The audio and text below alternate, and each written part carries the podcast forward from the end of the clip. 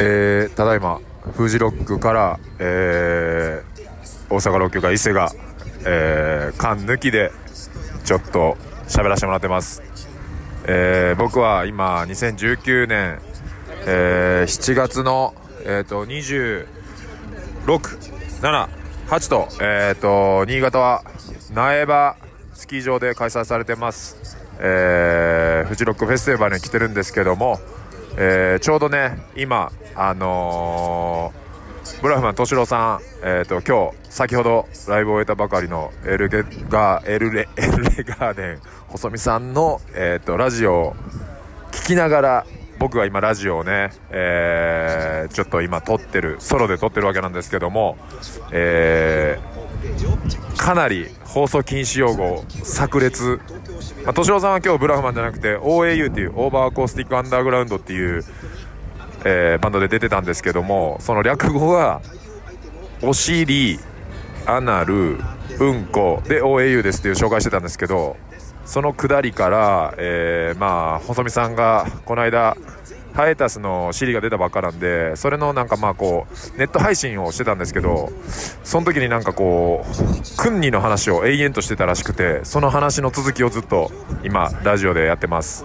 えー、ちょっと今回はちょっとスピンオフ企画的な感じで、えー、脱ラジオが2人で撮れないということで僕がフジロックでいろんなこうちょっと音源を音源じゃないな自分の声をいろんなところでちょっと届ければな届けれたらなと思い、えー、今ちょっと録音している最中です。まあいろんな人にちょっと登場してもらったりあのー、自分でねいろいろ思ったことを書き留めていけたらええなと思って、あのー、やるんでまたちょっとお楽しみにしてください。それでは現場から以上です。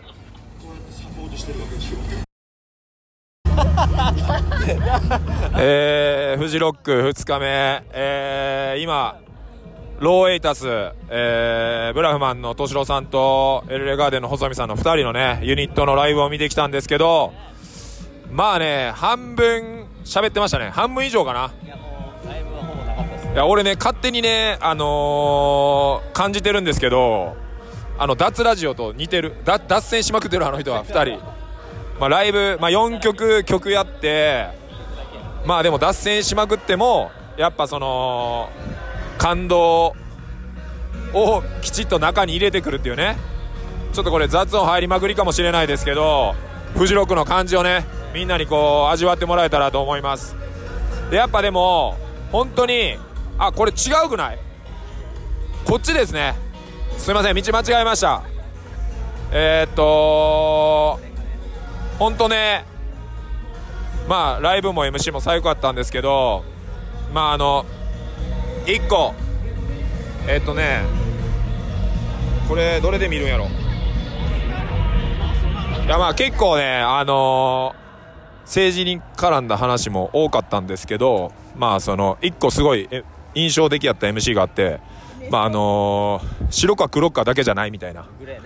そうそうそうそう。あのー、まあ沖縄の基地の話をしてたんですけど、まあ、敏夫さんとその辺野古の、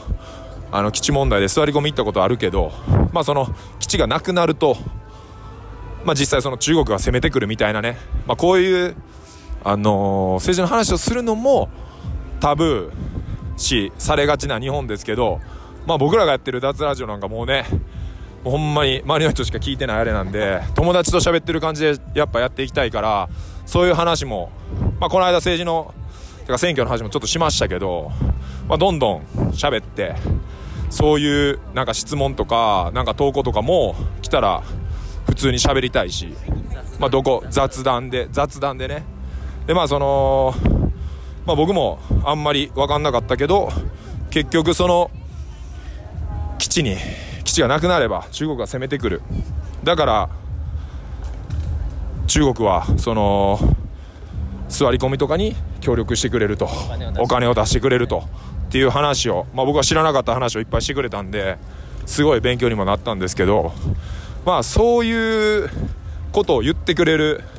まあ、先輩やったり周りの人らがやっぱいるっていうのはすごい大事で、まあ、僕らはもうこの2人はもう大好きで昔から。まあなんかこう信じてる人というか好きな人というか。まあでもねそういう人がやっぱまあ、細見さんがその選挙あの AKB の総選挙のに例えてなんか推し推しっていう推し推しっていう風に言ってましたけど、まあ、その推しっていう感覚で一回行ってみたら実際に自分が誰かに入れれば多分その後も受かったか受からへんかぐらいは多分追っかけるやろうし。でそれより受かったらその先どういう風にしてくれてるかなっていうのも多分追っかけるやろうし。そういうとこから始まる。だからすごいね一回ライブライブ行ってくださいじゃないかな。ちょっと難しいかな。その興味ある人はローエータスもしくはブラフマン。ハイエータスとかモノアイズとかエルレガーデンっていうライブに行けばまあ MC でそういう話は多分あんましないと思いますけどまあ何かしら得るものはあるんじゃないかなと思います。まあちょっとね引き続きフジロックを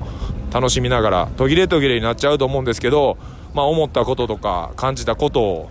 まあこうやってちょっとずつ伝えれていけたらなと思います。今えっ、ー、とヘブンからヘブンかな？アバロン。アバロンからヘブンに向かってその先のオレンジ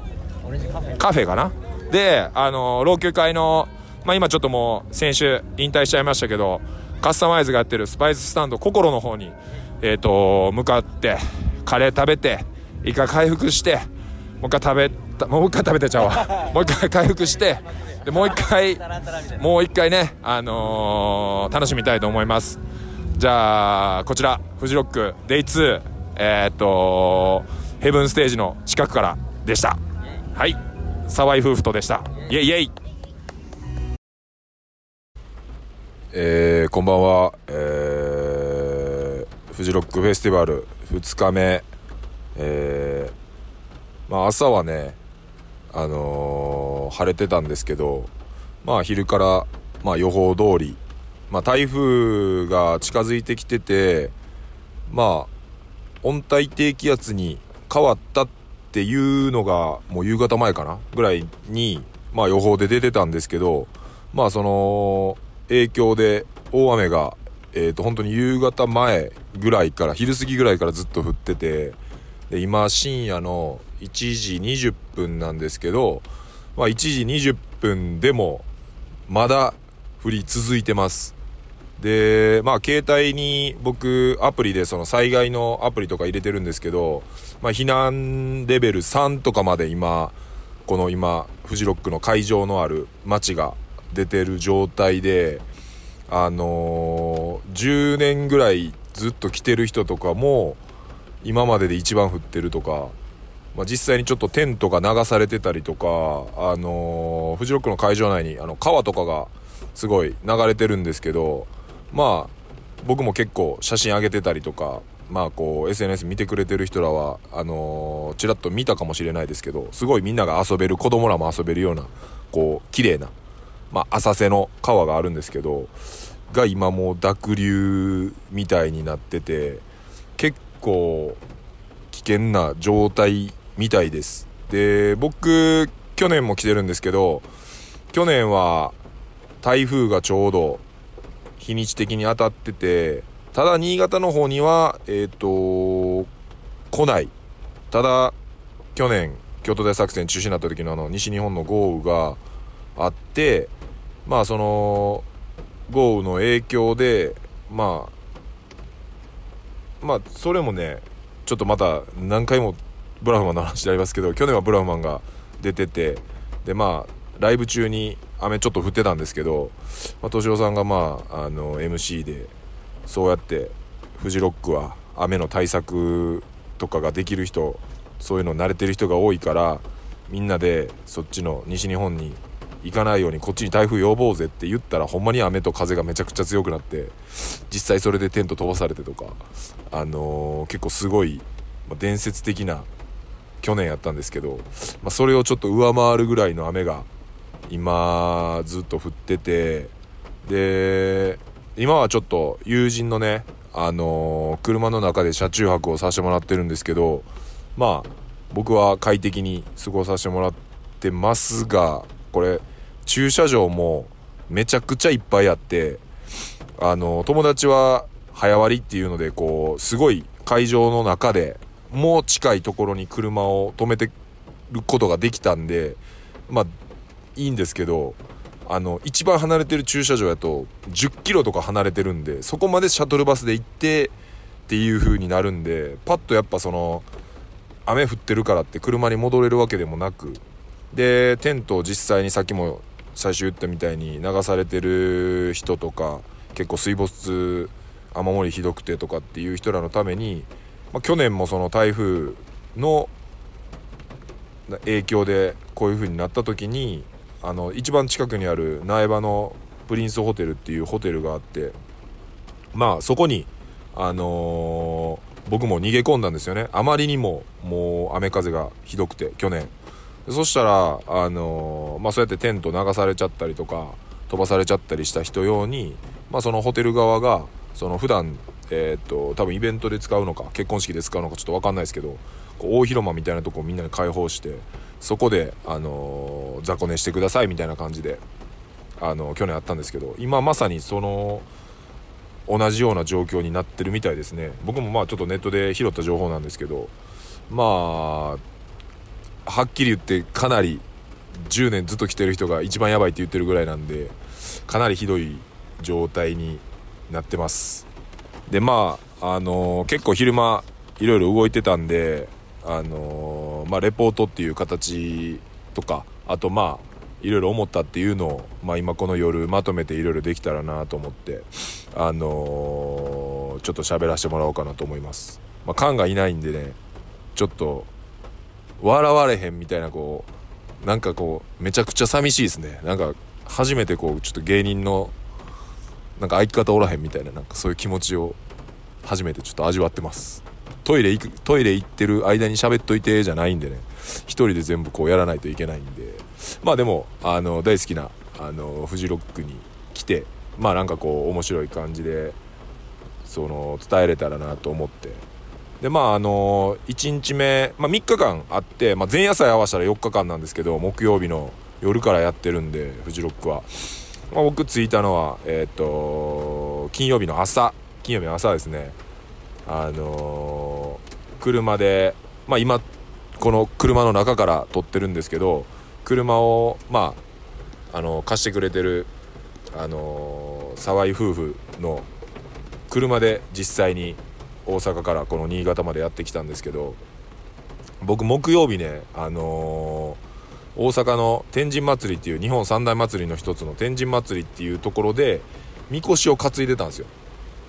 でまあこれまた天神祭りの話になっちゃうんですけど脱線しますね。あのー、天神祭りっていうのは多分行かれたことある人はなんかすごいみこしがいっぱい商店街の中とかこううねり歩いてるのを見たことあると思うんですけどそのうねり歩いてるみこしっていうのは実際にその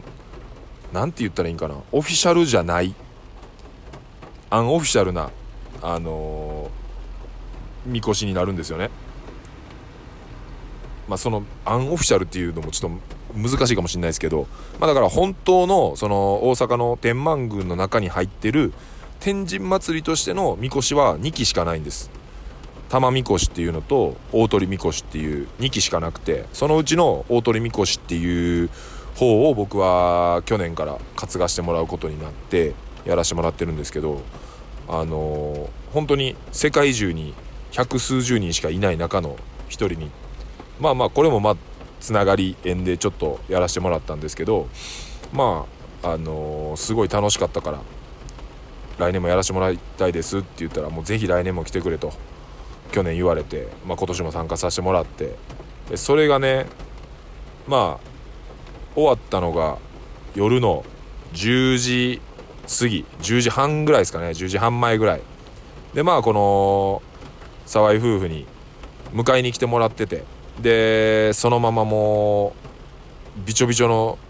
祭りの衣装から私服に着替えて風呂も入らずそのまま新潟に向けて出発して。でまあ運転交代しながらあんまり休憩あの運転してる間に他の運転手が寝るっていう形で、まあ、結局トイレ休憩ぐらいで着いたのが金曜日の7時半。ちゃちゃちゃちゃちゃ6時半。6時半に会場着いて。で、まあ、なんでこんなライブ始まるのが大体11時とかからなんでなんでこんな早く来なきゃいけなかったかっていうのは、まあ、僕今回このフジロックで、まあ、もちろんライブもなんですけど結構メインで楽しみにしてて、まあ、ちょっと軽くお手伝いとかもさせてもらってるのが、まあ、フジロックランっていうね今回で4回目になるんかな？フジロックランっていうねフジロックがまあその開園する前にみんなでそのフジロックの周りを走るっていうね、まあ、今回はあの京都大作戦ランとかあのー、まあ、僕らが行ってるフェスであったらあのニューアコースティックキャンプっていう秋に群馬でやってるあのー、昨日ライブしてた OAU ブラフマンがもう一個やってるバンドの主催してるキャンプフェスやったりとかあの、走る人っていう雑誌とあのモブスタイルっていうあの京都大作戦とかフジロックでも MC してやるモブスタイルズトシさんがあの主催その2つでしてるイベントでフジロックラン去年僕来た時は1日目は時間的に参加できなくてで2日目はちょっと雨がひどくて中止になっちゃったんで、まあ、今回初めてで。でなんとその金曜日その到着しても1時間後にスタートやったんですけどあのフジロックの会場の中を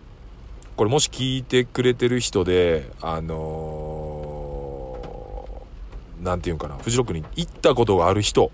がもしいてたら多分この凄さがかなり伝わると思うんですけどまあこう20年やってきた中で、まあ、もちろんそのランニングのイベントは4回しかやってないんですけどその会場の中を一般の人が中に入るっていうのは、まあ、初らしくて、まあ、すごいことなんですよもう何万人が埋め尽くされるあの一番でかいグリーンステージっていうところがあるんですけどそこの芝生のエリアも朝一俺らだけ走ってでその芝生のエリアでみんなでエンジン組んであの何、ー、て言うんですかね体操したりとかまあちょっと後でまとめて SNS に上げると思うんで是非見てみてください。どれぐらいの規模でこうやってるのかっていうのをね体感体感じゃないな。見てもらってなんかまあこう興味持ってもらえたらなっていうなんかきっかけになればなっていう楽しそうやなとか。でまあ今回その金曜日だけえっ、ー、と中を走ってでまあいろんなとこで撮影もさせていただいてで2日目今日の朝はあのー、会場の外をね毎年行ってるコースを、まあ、それも僕初めてやったんですけど、まあ、山は山で、まあ、会場からちょっとこう外れた山に行くとあのー、まあ本当に何て言うんですかねもうザ山道みたいな。で結構な傾斜がついた坂がずっと続いててでそこまでスタート地点までも2キロ近く走るんですよね。でそっからスタートなんですけどまあ往復で4キロぐらいその坂道のスタートからするとをえっ、ー、とねまあ競争する人とまあファンランで楽しみながら走る人と2グループに分けてまあ、競争の人らはもうほんまに坂道全力疾走で駆け上がっていくんですよね。ちょっと僕も、まあ、僕はちょっとお手伝いみたいな感じだったんでそのファンランの方でなんかいろんな人見ながら一緒に走ってたんですけどビビるぐらい速かったですね。なんか大学駅伝出てたみたいな人も出てて、まあ、それ速いわっていう感じだったんですけどあの、まあ、やっぱ競争するっていう楽しさも、まあ、もちろん楽しみながら走るっていうのもあるしまあ、その競争するっていう楽しさもまあ見れたりしてすごいこう充実度の高いこうフジロックランでした。で来年もやるみたいなんで会場の中走れるのもなんかもっとグレードアップさせてアップデートさせてやっていくっていう風に言ってたんですごい楽しみですね、まあ、僕個人的にはその川とかが増水してなければあのー、最後みんなで川でアイシングあのほてった足をみんなで川に足つけてアイシングしながらちょっとビール協賛ついてもらってでビール飲みながら写真1枚撮りましょうっていうのは提案しといたんで、まあ、もし聞いてる中でフジロック行こう。でフジロックランも参加してみようっていう人は是非来年一緒に走りましょう。で、えーとまあ、本編に入っていくわけですけど、まあ、フジロックラン終わって昨日はまあ結構夜中までまあ今日の朝ランあったんですけど、まああのー、サーバくんっていうね、大阪のアーティストの人とかもあの昔から知っててで1時からライブとかって言ってたんで、まあ、それ絶対見たいっていうので、まあ、夜中頑張ってなんだかんだで頑張ってっていうかまあ普通に楽しみながら2時過ぎぐらいですかね。まで楽しんでね。でまあ今日は車止まってるんですけど昨日はまああのー、いじりコーヒーさんっていう大正区にあるあのー、まあ純喫茶ですよね。昔ながらの純喫茶をまああのー、改装かな。改装というかまあまあそのままいいとこ残しつつ、あのー、自分の形にしつつ、まあ、居抜きでお店されててでめちゃくちゃまあコーヒーももちろんこだわってめちゃくちゃ美味しいし雰囲気もめちゃくちゃいいんでまあいじりコーヒーって調べたら対象でバッて出てくるんでまあ是非大阪で行ってみてほしいコーヒー屋さんの一つですね。でまあそのいじりコーヒーさんが毎年フジロック来ててそのテントでこうコーヒーを入れてくれるっていうねことやってるんで、まあ、そこでちょっと最初挨拶しに行ったら「伊勢君あの荷物全然置いといていいよ」みたいな感じでね、あのー、荷物をちょっと置かしていただけることになり結構広いテントやったんでで、まあ、数人で来てたんで、あのー、そこでスペース余裕あるから全然置いてってねみたいなここ基地にしてねみたいな感じで言ってくれたから、まあ、ちょっと言葉甘えてこうそこ拠点にさせてもらったんですけどでまあ昨日まああのー、僕ホテルも取ってなくてでまあテントも、まあ、自分のやつは持ってないんで、まあ、何もなければもうはっきり言ってもう野宿スタイルですよね。去年もそのつもりやったんですけど去年はその台風の影響でえらいことになってもうたんでまあその解放された大部屋で雑魚寝した形になったんですけど、まあ、今回まあ雨降らへんかったらまあ 外で寝れるかぐらいの感じで思ってたんですけど、まあ、全然そういうわけにもいかずまあ、テントの中っていうか、こう、タープみたいにこう、雨が当たらないところで、まあ、タオルケットを引いて、まあ、そこで寝たんですけど、まあ、あの全然、雨さえ降られなければ、快適に過ごせました、昨日も。まあ、ちょっと夜寒かったですけどね。で、まあ、朝起きてランニングして、今この、今日の流れなんですけど、まあ、あのー、遊ぶところがね、ほんまにめちゃくちゃあって、橋のステージから橋のステージ行くまでに何分ぐらいですかね？40 40分じゃ効かへんぐらい。まあもう女の人とかやったら多分小1時間かかるんですよね。橋のステージから橋のステージ行くのに。だからかなりこうステージの把握とタイムテーブルの把握しとかんとあこの人とこの人なんとなく見たいなっていうのではなかなかこう全部網羅できないというか回りきれない。で、なんなら一番離れてるステージってこう、ゴンドラ乗ってね、まあしかもゴンドラもお金払って1500円ぐらいかな。20分ぐらいかけて、その山の上登ってって、そこにもステージがあるんですよね。だから本当にこう全部回ろうと思うと、なかなか1日じゃ難しい。3日間あっても行ってないとこある人いっぱい多分いると思うんで、まあ、去年来た時も僕はもう興味本位でもう1日目で全部1回回ってみてステージを。まあ、いろいろこう、どれぐらいの距離感かなっていうのをまあ最初。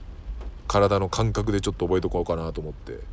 でもこのね広いフェスでこういろんなステージ見とくって今言って言ってるのと僕結構そのまたちょっと脱線しますけどランニングでいろんな街行く時にちょっと早めに出発してまあこう、まあ、朝早い用事やったら無理ですけどまあそのだいぶ昼からとかまあただ単に夜遊びに行くとかっていうのであればもう朝から入ってとか昼から入ってとかでまあ銭湯ピックしといてでその銭湯に荷物置いてまあ銭湯ランニングみたいな感じでで知らない街をこう走って距離感やったりとか行きたい店やったりとかっていうのをね走ってこうなんとなく距離感つかみに行くんですよね。それめっちゃ好きで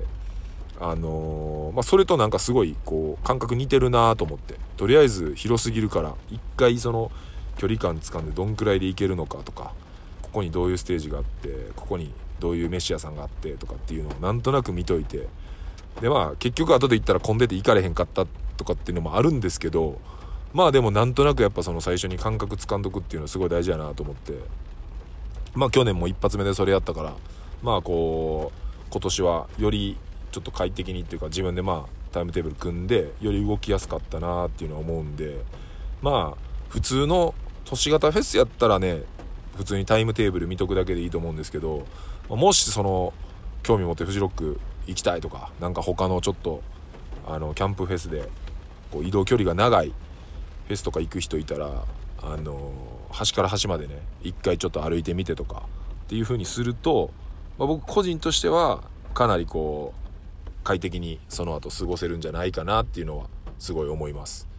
で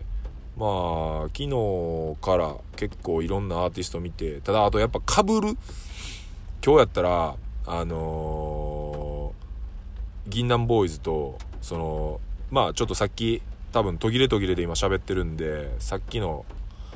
回した時に言ってたロエイタスっていうバンドが、まあ、かぶっちゃってたんであのー、もう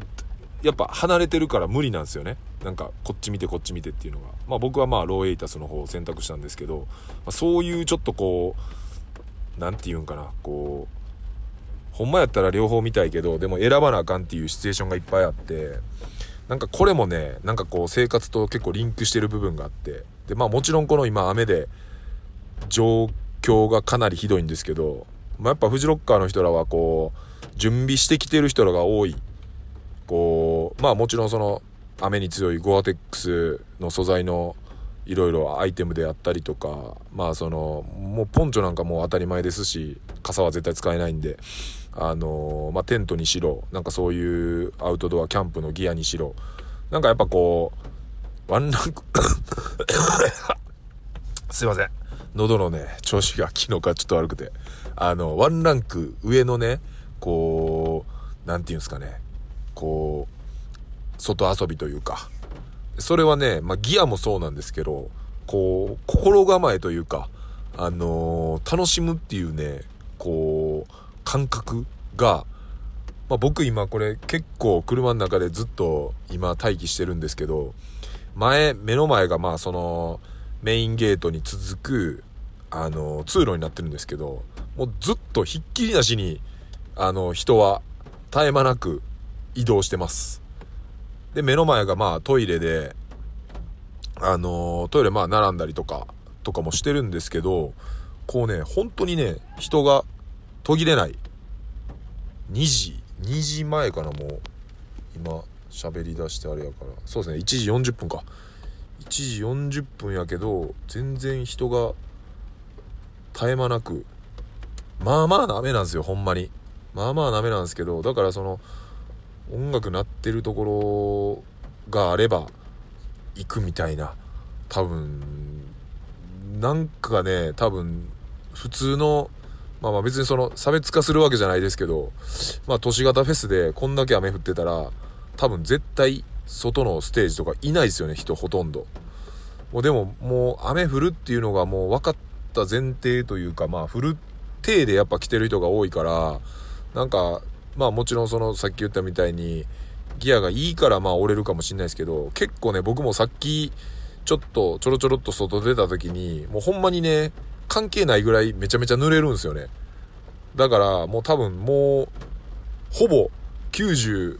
何パーセントの人が多分振り切っちゃってる。もう濡れたくないとかじゃなくて、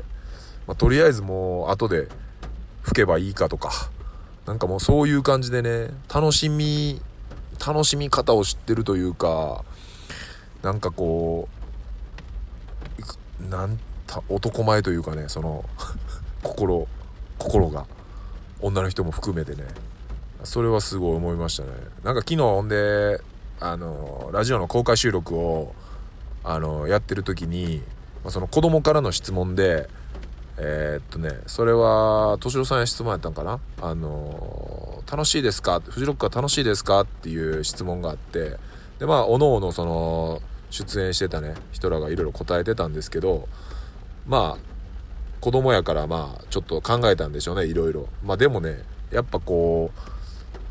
う、結構全国から、まあ僕も大阪から新潟、言っても車で休みなしで来ても6時間以上かかってるわけですよね。ほんでまあみんなやっぱもちろんお金もそこそこかかるしで何しろやっぱ休みをねこう自分でまあ自営の人であろうが会社員であろうがやっぱその休みをやっぱ取らなきゃ絶対いけないんで結構アクションがいるんですよねいっぱい。だからもう近くでやってるからお金だけ払ってパッと見に行こうかっていうライブとまた違って結構まあそのカロリーを消費するというかあのー、うんなんかその表現がちょっと難しいんですけど、まあ、やっぱその工程をめちゃくちゃ踏まえなきゃいけないわけですよね。もちろん移動あ移動手段もそうやしまあその泊まるところにしろまあ、俺みたいになんか何も用意してないっていう人はあんまいないと、思うんですけど、まあ中には絶対いると思いますけど、まあやっぱもう、こう、ずっと通ってて、慣れてる人は、もう普通にやっぱ車中泊が一番楽っていうので、車中泊してる人もいるし、やっぱキャンプが好きやからっつって、ま、キャンプする人もいるし、もうでもやっぱもうホテルが一番やでっつってホテル、まあなかなかその一番近いプリンスホテルとかはアーティストとかスタッフの人らが泊まってるんで、なかなか取れないんですけど、まあ、そういうところちょっと離れてでもいいからやっぱホテルとかっていう人もいるしまずその移動もその休みを取るのも泊まるのももう全部やっぱ準備をやっぱしないといけないわけでそれをこの結構離れたところまで全国からみんなが集まってくるっていうこの何て言うんですかねパワーというか。もうでもそれ敏郎さんが答えたよ。まあでもみんな好きでこうやって集まってきてんねんからもう雨降ろうが何なろうがもう楽しいに決まってるやんっていうのを言ってたんですよね。あもうあうん、確かにそうやなっていうのはすごいこう思って、まあ、自分で選択して選択するだけじゃなくて、まあ、結構そのアクションを起こさなきゃいけないっていう。でやっぱ来てまあまあ雨ずっと降ってんのはさすがにあれですけど、まあその、ね、こうやってまあ、ちょっとひどいことにはなってますけど、まあ、人的被害がなければ、みんなで、もう大変やったねって、笑って来年とか、もう、開催できればね、こう、いいんじゃないかなっていうのは僕も個人的には思うんですけど、まあ、確かにそれは晴れてて僕も今外出てもっとずっとこう遊びたかったんですけど、まあ、この車の中でこうやって勝手に一人で脱ラジオを収録してんのもなんかすげえいい思い出になってんなっていうのももうすでにね今やってる最中になんかんなんなんやなかなかこういう普段の生活じゃなんか体験できひんようなこう感覚に今陥ってます。それぐらいこうまあ、だからね、はっきり言っても来ないとわかんないですね、これは。あのー、で、僕もそんなに洋楽詳しくないんで、出演者の人、かなりわかんないんですけど、なんかやっぱ見に行ったら見に行ったでなんかやっぱかっこいい人もいっぱいいるし、まあ音楽詳しい人になんかこうやって聞いたりとかするのも、なんかそれも楽しいし、まあそれもだから直接、何て言うんですかね、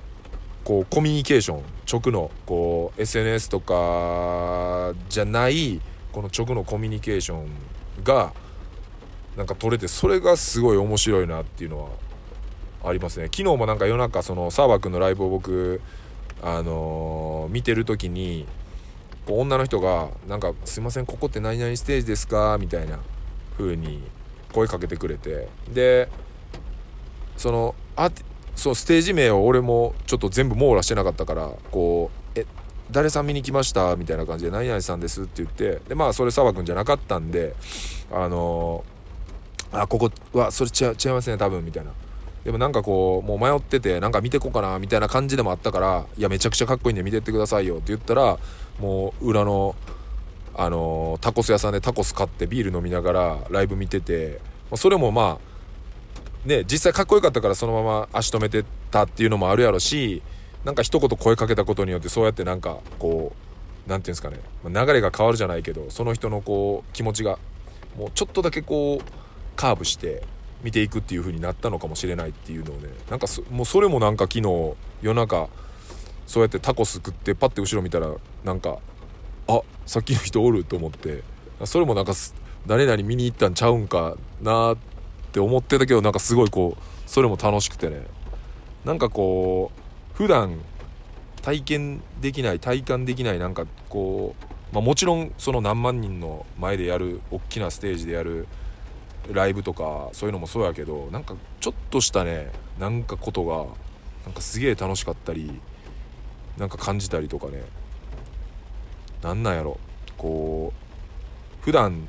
じゃない何かがこう研ぎ澄まされるみたいなこう、まあ、五感が研ぎ澄まされるっていうとちょっと言い過ぎかもしれないですけど普段意識しない何かのどっかがこう研ぎ澄まされてるかもしれないですね。普段やったら思わへんようなことが。だからこうなんかねすごいそれはすごい感じました。で、まあ、昨日見たライブでやっぱすごい。でこれもねこうすごいフジロックにずっと通ってる人が言ってたんですけどこうやっぱすっげえ数のアーティストが出るから一つの例えばバンドとかアーティストのこうまあ T シャツとかですよね。グッズとかを身につけてる人が極端に多いとかってあんまないらしいんですよね。ただ昨日はやっぱそのまあエルレガーデンが出演やったんでもうそのためだけに1日券だけで来てる人らもめちゃくちゃいたしあのー、なんせもう来る途中のパーキングエリアからあの会場着いてからいろいろぐるぐる回ってる中でもエルレガーデンの T シャツ着てる人はむちゃくちゃ多くて、まあ、改めてすごいなっていうふうに思ったんですけど、まあ、僕もねエルレ見んのは京都大作戦が開催された1回目、まあ、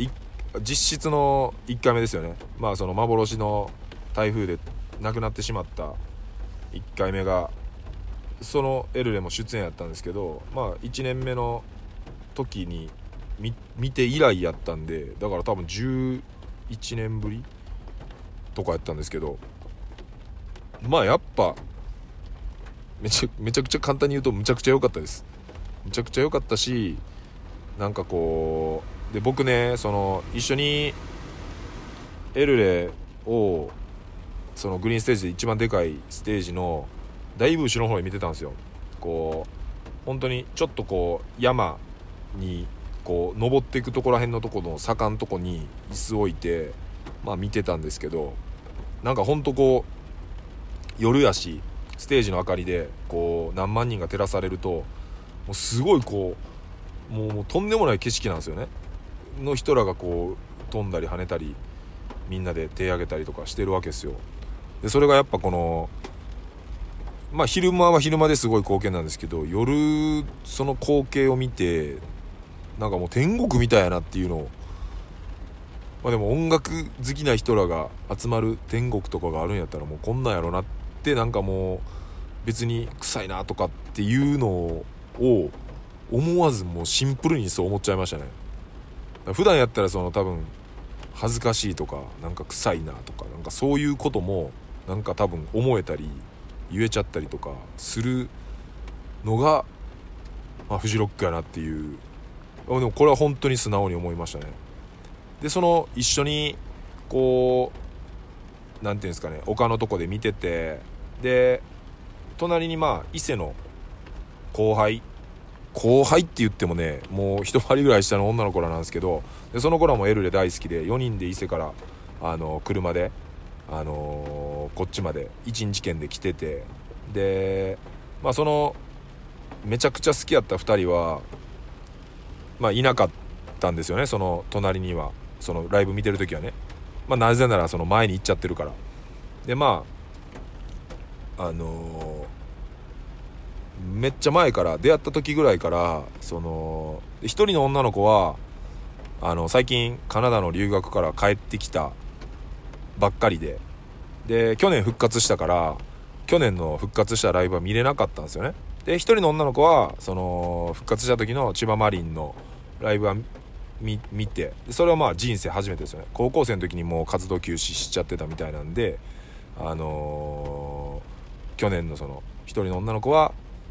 初めて千葉マリンで見たみたいで。ででもその2人はまあ高校から仲良くてえー、っと、まあ、そのエルレが復活するなら絶対2人で一緒にライブ行こうなっていうのを昔から約束してたみたいなんですよね。でそれも俺出会った時からそれずっと聞いててで、まあ、去年その千葉マリンはそのカナダから帰ってくるのが無理でまあ2人一緒に見んのが、まあ、叶わなかったわけですよ。で2人一緒に見るっていうのが、まあ、今回の富士でやっと念願叶うと。で、まあ、それをまあ俺はあらかじめ話ずっと聞いててで熱量もやっぱもうすごいしで1人はやっぱもう生まれて初めて見るわけで高校生の時からも CD とまあ言ったら DVD と本の中だけの世界が実際に現実としてその生目の前でこう見れるわけで、まあ、そういうのをもちろん僕はそのライブも好きやしそういうことを、まあ、ハイスタとかでこう体感したこともあるしこうすごいこう感情感情感情輸入してこう見てたんですよね、まあ、もちろんそのエルレのライブ自体がすごい良かったっていうのもあるし本人たちは2人隣にはいなかったけどなんかそのことをライブ中すげえなんか考えてしまってそれその時が一番泣いてましたね。普通にライブよくてちょっと泣いちゃってたんですけどその時考えてふとふとそれをこう頭によぎった時に涙が一番出てきました。だからもうこうこれはまあ僕から目線のね本当にちょっとした話なんですけど多分ねそういうドラマがもう昨日は多分何万ってあったんですよ。初めて見る人。もう知った時には活動休止しててとか。まあ、それ以外にもいろんなシチュエーションがあると思うんですけどそういうねなんかもうね、まあ、それはもうエルレに限ったことだけじゃないですよね。エルレガーデンだけじゃないそのいろんな海外から来てるアーティストやったりとか、まあ、もちろんその出演する側もそうですよね。もう憧れのステージに立つとかね。でフジロックってやっぱその何て言うんかな、まあ、僕目線のこれはまあ別に偏見でもないと思うんですけど売れてりゃ出れるっていうイベントじゃないと思うんですよ。まあ、実際に大きなステージ立っててる人で、そんな別に世間一般的にみんなが知ってる人がいっぱいいるわけでもないんで、それをなんかこうね、あのー、なんつったらいいんかな。だから、だからこう、で、で、出出る側も、なんか、その売れてなくても、まあ、まあ別にその売れてるもんがいいってもんでもないとは俺も絶対思ってるんでねそれは。まあ、もちろんその売れてるにはやっぱ理由があって売れてる、まあ、世にみんなが知ってるいいものっていうのはもうたくさんあると思いますけど売れてるイコールそれが全部いいものでもないと思うしまあでも結局音楽はまあその好き好みなんで自分が好きかどうかだけでいいと思うんでねただやっぱそのフジロックに出るっていうのはやっぱすごいこうアーティストとしてもアーティストっていうかまあバンドとしてもなんか夢のあることやと思うんで、まあ、こうそういう何て言うんかなヒストリーも含めればもう何万人が集まってるから3日間4日間やったらもう何十万っていうそういうドラマが多分生まれてると思うんですよね。もうそう考えたらねやっぱすごいなっていう風に今こう喋りながら改めて思ってますね。なんかドラマがいっぱいあるんやろうなっていうこうもしかしたらなんか隣にで飯食ってただけやのにねなんか付き合うことになったとかそっか結婚しましたとかっていうなんかフジロックで出会って結婚してる人らも多分この20年の間には絶対いっぱいいてると思うんでなんかねそう考えたらなんかもう考えるだけで楽しいですよね。すごいこうこんだけね一人で喋れるベラベラ喋れるぐらいいろんなことがあってだって内容自体僕はあんまそんな喋ってないですからね。内容喋りだしたら多分もっといろいろあると思うんですけどだからこうほんとね一回無理してでも行ってみてください。興味ある人はね。なんかこう楽しそうやなとか見てて。誰か一人でも見たい人がいるとかここまで行く価値があるなっていうのがあればやっぱこう動いてでまあもちろんさっきも言ってたけど時間もお金もかかるしけどあもう行かんかったよかったわっていうふうにはなかなかならないと思います。僕はね。僕は。だからこう応援してる人が出るとか好きな人が出るとか、まあ、それは別に音楽だけじゃなくて友達の、まあ、今回まあ僕らのもう膝の故障で引退しちゃいましたけど老朽会のメンバーの勝田舞鶴がスパイススタンド心っていうねカレー屋さん大阪の阿倍野の方でカレー屋さんやってるんですけど、まあ、そのカレー屋さんとして出店してて、まあ、それ昼間食べに行ってきたんですけどそれはそれでやっぱこうね音楽じゃないところでこうフジロックに関わってる。でなおかつやっぱその出店っていう形でやってるんですごいなって思うし、まあ、大阪でもそうやってあのー、黄昏コーヒーとかねこういろんなこう、まあ、だから僕も結局はあの車乗せてきてもらってるけど1人で来て1人で行動してでもみんなに会うみたいなめちゃくちゃ会うんすよ。もう大阪の人もそうやし大阪じゃない人もそうやし、ま、僕自身がこう知り合いが多いっていうのもあるかもしれないですけど、まあ、やっぱねアメ村で会う会うのとはもうテンションの上がり方が分けちゃうしただ会うだけでもなんかもう嬉しいしっていうねなんせ別に僕は回し物でも何でもないんですけど単純にこうやって来てめちゃくちゃ楽しいからなんかちょっとした行動して来てほしいなっていうのは思いますね。でもなんか今年はまあその LL 効果かもしれないですけどチケットが結構すぐ完売しちゃったみたいなんでまあ早め。なんか年明けたら早割っていうのがあってすげえちょっと安めに変えたりとかあとこの駐車券も早めにいいところがゲットできるんで僕がまだ歴は浅いですけどなんか今回でなんかそういうちょっと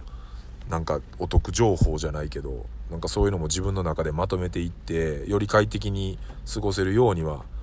していきたいなっていうのはすごい思いましたね。来年もまただから絶対行きたいなって思うし。であとねトイレはね数がすごい多いんで並んでてもまあ回転率もいいなっていうのは比較的思うんですけどあのお風呂。これがね結構問題というかあの、まあもちろんその部屋を取ってる人は部屋に多分シャワーとかお風呂ついてるんで何の問題もないんですけど、まあそのテント泊の人やったりとか、まあ僕らみたいに今日車中泊してる人とかっていうのはお風呂入れないわけですよね。で、まあ一応その開放してるお風呂があるんですよね。ただ、やっぱ、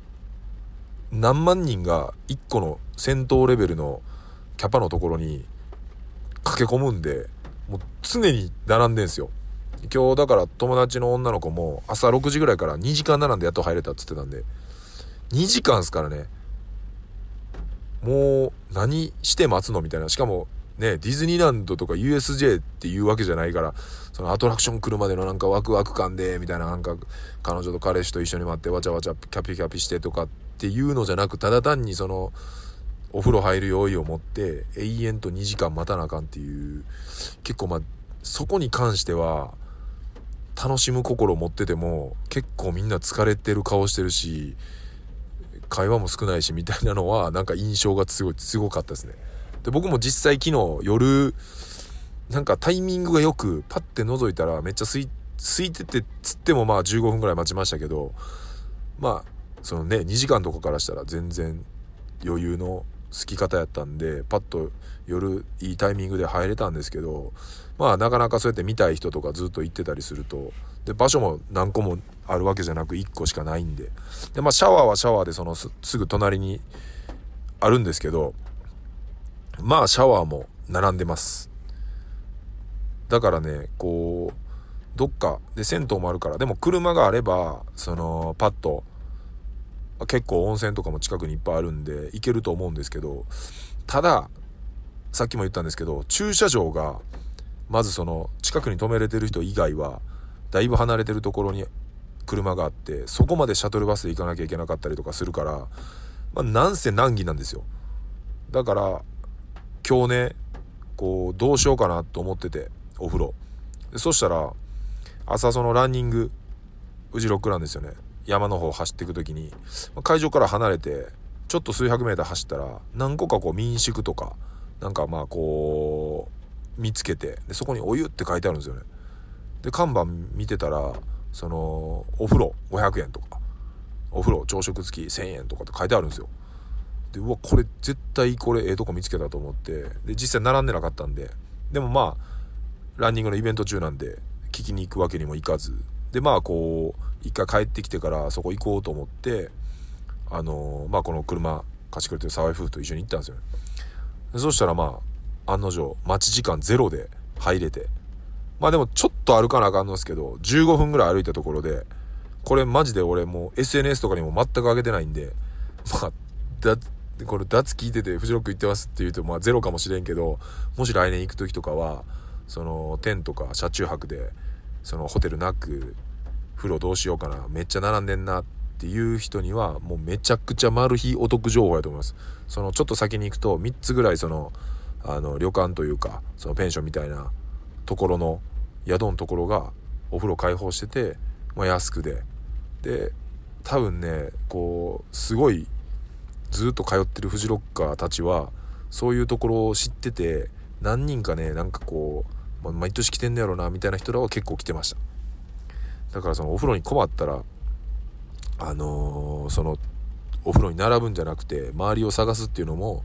一つ手やなっていうのはだからなんか並びまくってるからそこに並ばなもうあかんとかじゃなくて、まあ、トイレとかもそうですよね。めちゃくちゃ並ぶとこは並んでるんで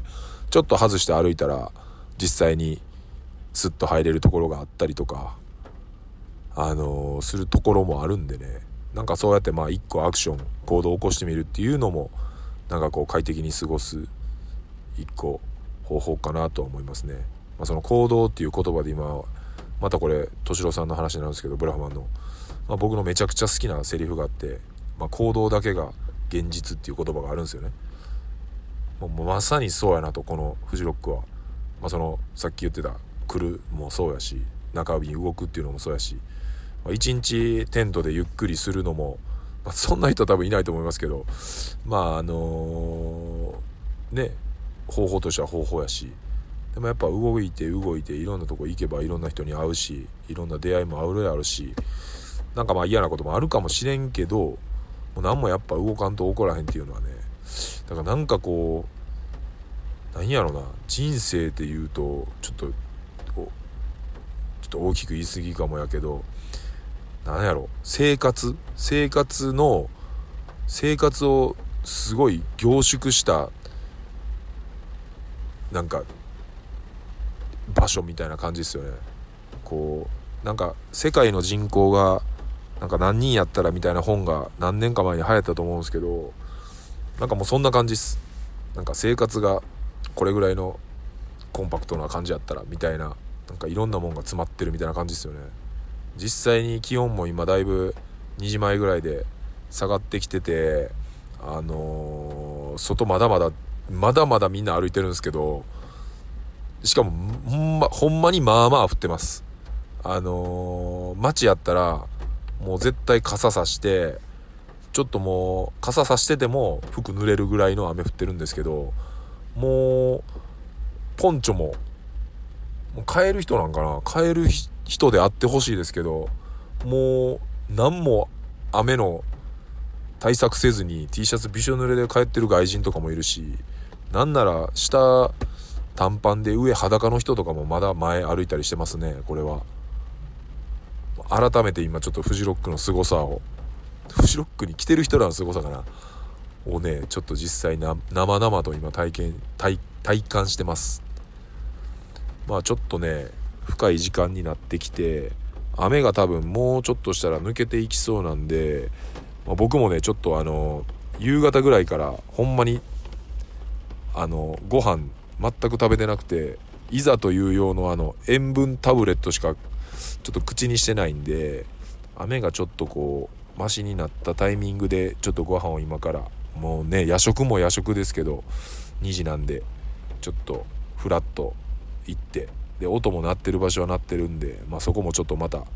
ちょっとね長い休憩したんでねちょっと楽しみに行ってこようと思います。でまたちょっとこの続きをねちょっと違うタイミングで今日の夜なのかえっ、ー、とまあ明日なのかちょっと分かりませんけどまたちょっと続き話していきたいと思います。じゃあ一回失礼します。